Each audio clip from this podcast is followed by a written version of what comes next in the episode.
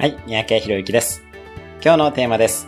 寝る時の考え事はできればやめよう。あなたは夜寝る時にどんなことを考えながら寝ることが多いでしょうか？私も若い頃はベッドにメモを置いてひらめいたら書いたりしていましたが、きちんと休んだ方がいいです。寝る際にやっていいことは3つです。1つは今日の1日に感謝をする。ありがとうと心の中で言い続けながら1日の出来事を反数します。二つ目は未来の自分にワクワクすること。実現したい未来を想像し、こちらもありがとうと心の中で言い続けます。それらを終えたら頭を空っぽにするために瞑想をしましょう。